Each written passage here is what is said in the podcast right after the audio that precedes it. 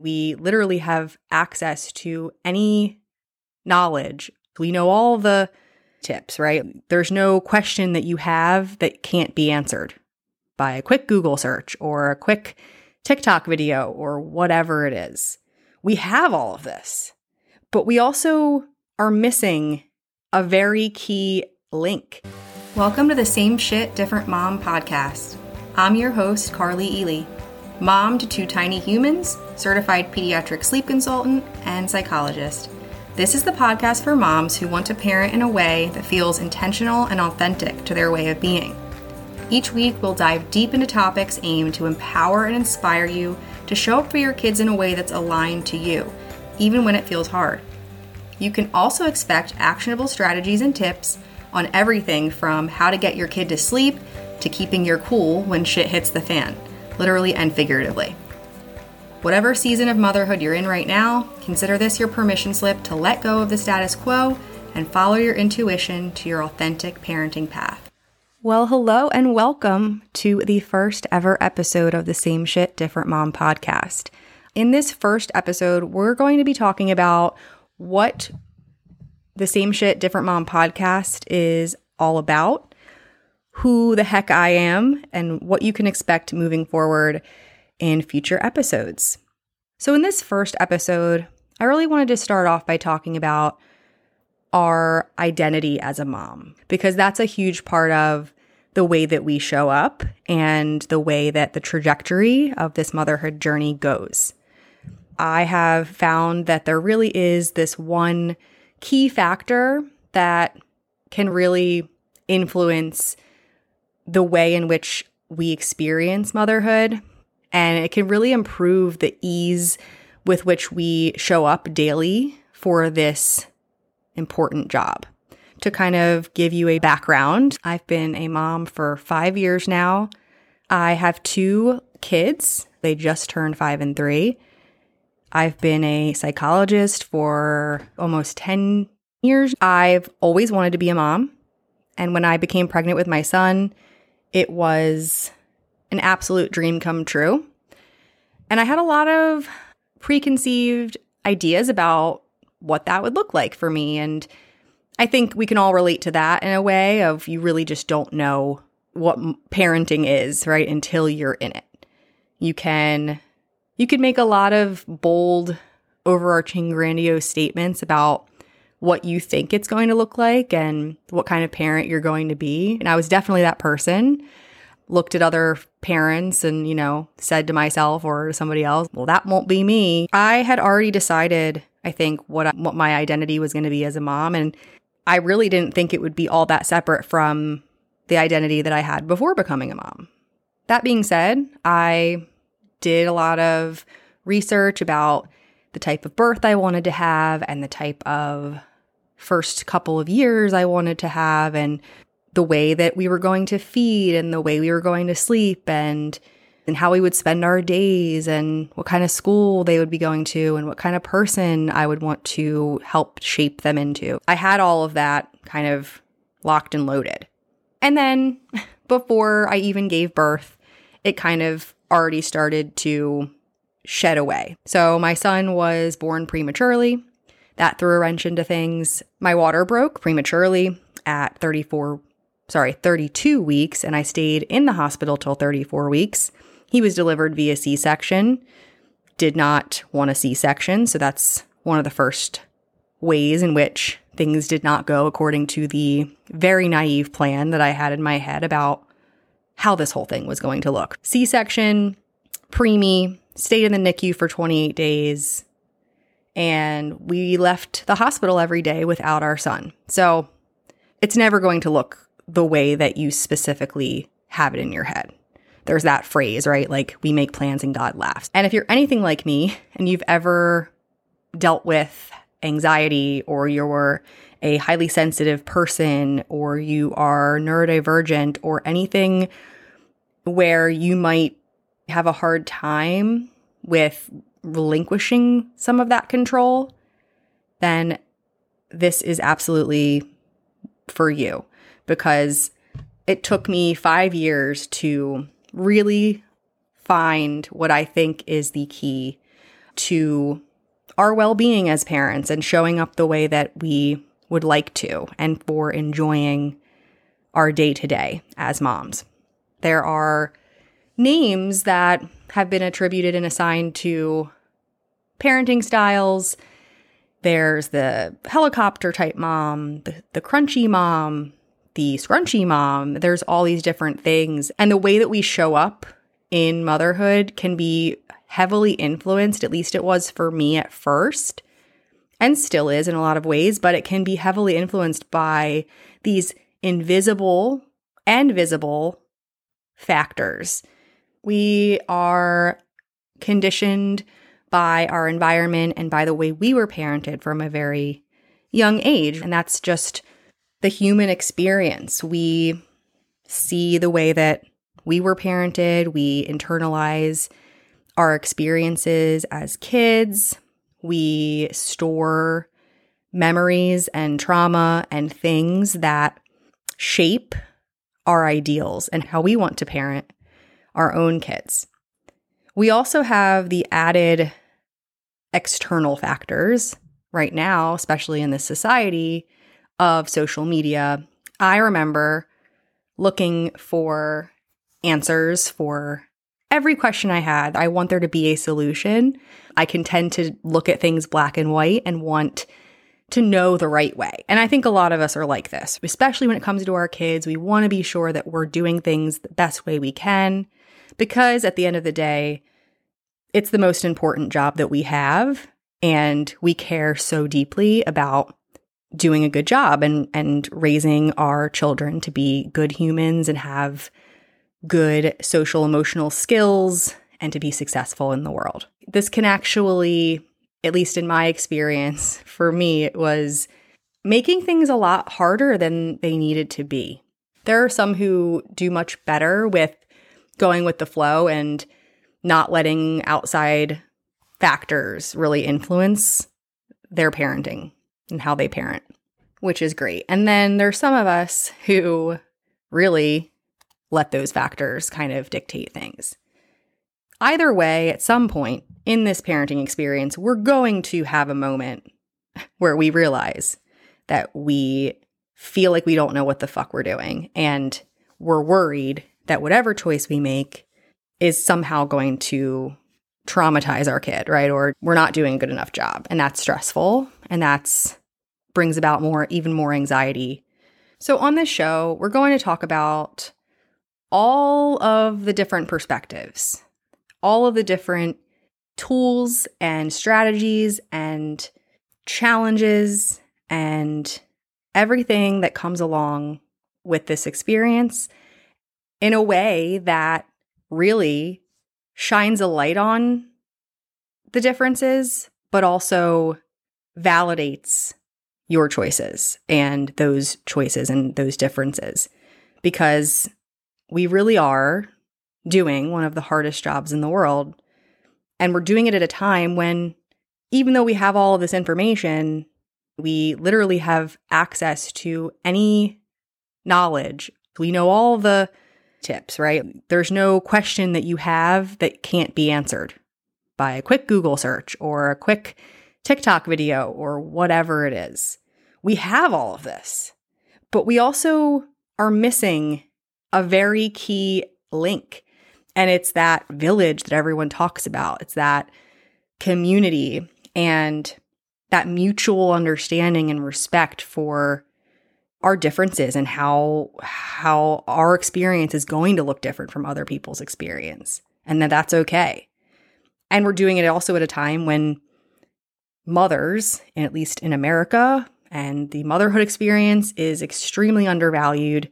It's a broken system and it's extremely isolating because we see all of the different things, we have all the information that we could possibly want in a lot of ways, but we also have the judgment that goes along with the modality in which we're getting this information, right? We have the hateful comments and the fear that goes along with any way of doing things in parenting that is different from what has been the status quo. Whatever kind of mom you you are is valid. And You don't have to pigeonhole yourself into being any specific type of mom. You absolutely do not have to label what you're doing. And no matter what you are bombarded with in terms of the different ways of doing things as a parent and a mom, especially, you are still you. You don't have a baby or have a kid and suddenly turn into a different person who does everything perfectly and has all of this like worldly knowledge of what to do. You go into it with whatever you had before you became a mom. So, whatever baggage you were dealing with, it's still there. And that can be a real mind fuck. That can really be very confusing and isolating. I had a picture of what I wanted to be as a mom. It was a very pretty picture, and I was very patient and always knew the right thing to say and to do, and fed my kids organic vegetables at every meal. And they were constantly just a, a ball of joy, and I was a ball of joy. And that's my vision. That's what I want. And that's kind of how I went into this is thinking like, okay, well, that's we'll just make that happen. I've been able to make pretty much every other vision that I've had happen. So surely this would work out the same way, right? Well, it's it's not possible. so you have to find other ways to go about this. And it took me it took me this long, just so you know. I, I have these credentials, I have experience, I know psychology, I know child behavioral psychology and child development. I know it. Intellectually, I know these things. However, when it comes to actually in practice, functionally, day to day, it's been a roller coaster. And what I have figured out, and maybe, you know, I can help you figure out quicker than I did, is that really at the end of the day, no matter how this is panning out for you, what kind of kids you have, what experiences you have, what challenges, what shit you're going through, in order for this to work, there are two main things that you really need to take a look at. And number one is if you took away every outside influence, it and if you took away whatever unconscious, subconscious beliefs and conditioning you had in your life, whatever ideals were instilled into you from your upbringing, from your parents, if you took away what they instilled in you, as far as what a good kid, what a good parent looks like, and you took away all of the outside external influences in society and the standards and expectations and what is considered normal and what is considered good if you took away all of that, what would you be left with? What do you care about? What are your for living a joyful experience in parenting and in life, honestly? What are those things? And operating from those things. So for me, it came to a point where I was hyper vigilant I was always just a little bit high strung. I was st- stressed. I was overwhelmed. I was worried, anxious, trying to control things that aren't really my job to control. What what are they doing? Oh, they're climbing. Oh, they're they're getting messy. Oh, that's not how you do that. That's not how you're supposed to play with that thing. We're not feeding them the right foods. You know, they're watching too much screens. And it was turning me into this ball of anxiety. And I'm already, you know, prone.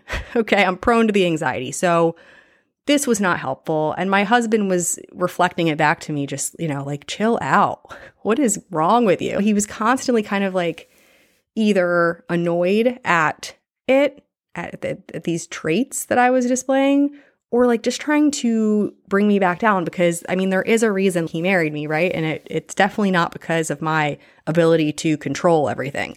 So I was recognizing that. And one day I said out loud to my husband, I think a big part of the issue, the problem, how, why this is happening is that I don't know the difference between my own priorities and what I've been conditioned to think is important. It was like I was looking at my kids and some things it was I could feel it was as though my own parents were there watching and I was thinking what they would be thinking in this scenario. And that's just in the comfort of our own home. So when we're out in public and my kid is whining or grabbing or crying or yelling or whatever it is, that is a real pressure that that I f- would feel. Like who gives a fuck? Who gives a fuck? These are strangers. But for some reason we are so concerned with what they think and the way that our family looks to them and it's like this pissing contest of who can control their kids better, who has kids that have better manners and like they're show ponies or circus monkeys or whatever, right? Wow, your your kid is just so well behaved. Like who cares?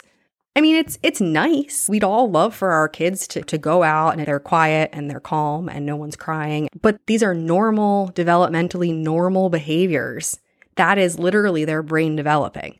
So that's the biggest thing, I think. I have found that 90% of the stress and the difficulty in parenting was this invisible or visible, if you're in public, pressure to perform almost, to to be playing this role of being a good mom. Is this is this being a good mom? And then when things out of my control happen, which is all of the time because little kids they they're their own people first of all, but they're also missing their prefrontal cortex. So they're going to have irrational to us reactions and they're going to cry and they're going to be loud and they're going to make mistakes. But when these things would happen, I'd be like, "Oh my god, don't we don't want this to happen." And like in a way it's it's not our fault. It's it's a it's a fight or flight stress response, especially for moms like overstimulation and loudness and, and we're going to talk about that more too. But at the end of the day, things would go awry from what I wanted them to be, right? From the expectation that society has kind of like inadvertently placed on us all and our kids. And inevitably, I, I would then become upset, anxious, enraged that things were not going according to plan. So basically, what I'm saying is throw out the plan. Outside of your child doing something that's going to harm themselves or others, like let's let's loosen up a little bit. They can't expect it to be perfect. We can't expect it to be perfect. The ways in which they act that we consider to be not socially okay, like if they get upset in public or they're rude or whatever it is, we were all that way at some point and a lot of us still are. I mean, imagine how you would feel if you got upset and then you overheard someone come and tell your spouse, ugh, we got to get that under control. You know? Ew. Ew. It's not their job to decide what is acceptable or good. And if we could all agree to just stop placing these completely unmanageable expectations on ourselves and on our kids, a lot of it would be solved, I think. So, you're going to be hearing from moms and parents and experts and people with different perspectives. And we're going to break this parenting paradigm. We're going to shift it together. And we're going to figure out a way f- to parent that feels good. Because, yes, this shit is hard. Raising a human being is hard, but it doesn't need to be that hard. There is a way to find more joy and ease in parenting, and damn it, we're going to find it. The most important thing is that we're able to have these conversations to shine a light on what is actually happening here, how we can do better, how we can evolve as humans and as parents and as a society. So, buckle up and get ready. And I hope that you are able to take something away from this, even if it's just starting to observe what it is that you care about when it comes to your kids and parenting. And maybe start to chip away at the things that you don't actually care about. For me, it took a weight off my shoulders. I hope it does the same for you. We'll be dropping new episodes every Monday. If you have enjoyed this episode and you want to hear more, do me a favor and go ahead and subscribe, rate, and review this episode. Catch you next time. Thanks for listening to this episode of the Same Shit, Different Mom podcast. If you enjoyed this episode, please consider leaving a review. Your positive feedback helps us reach even more like minded parents and is much appreciated. Until next time, friends.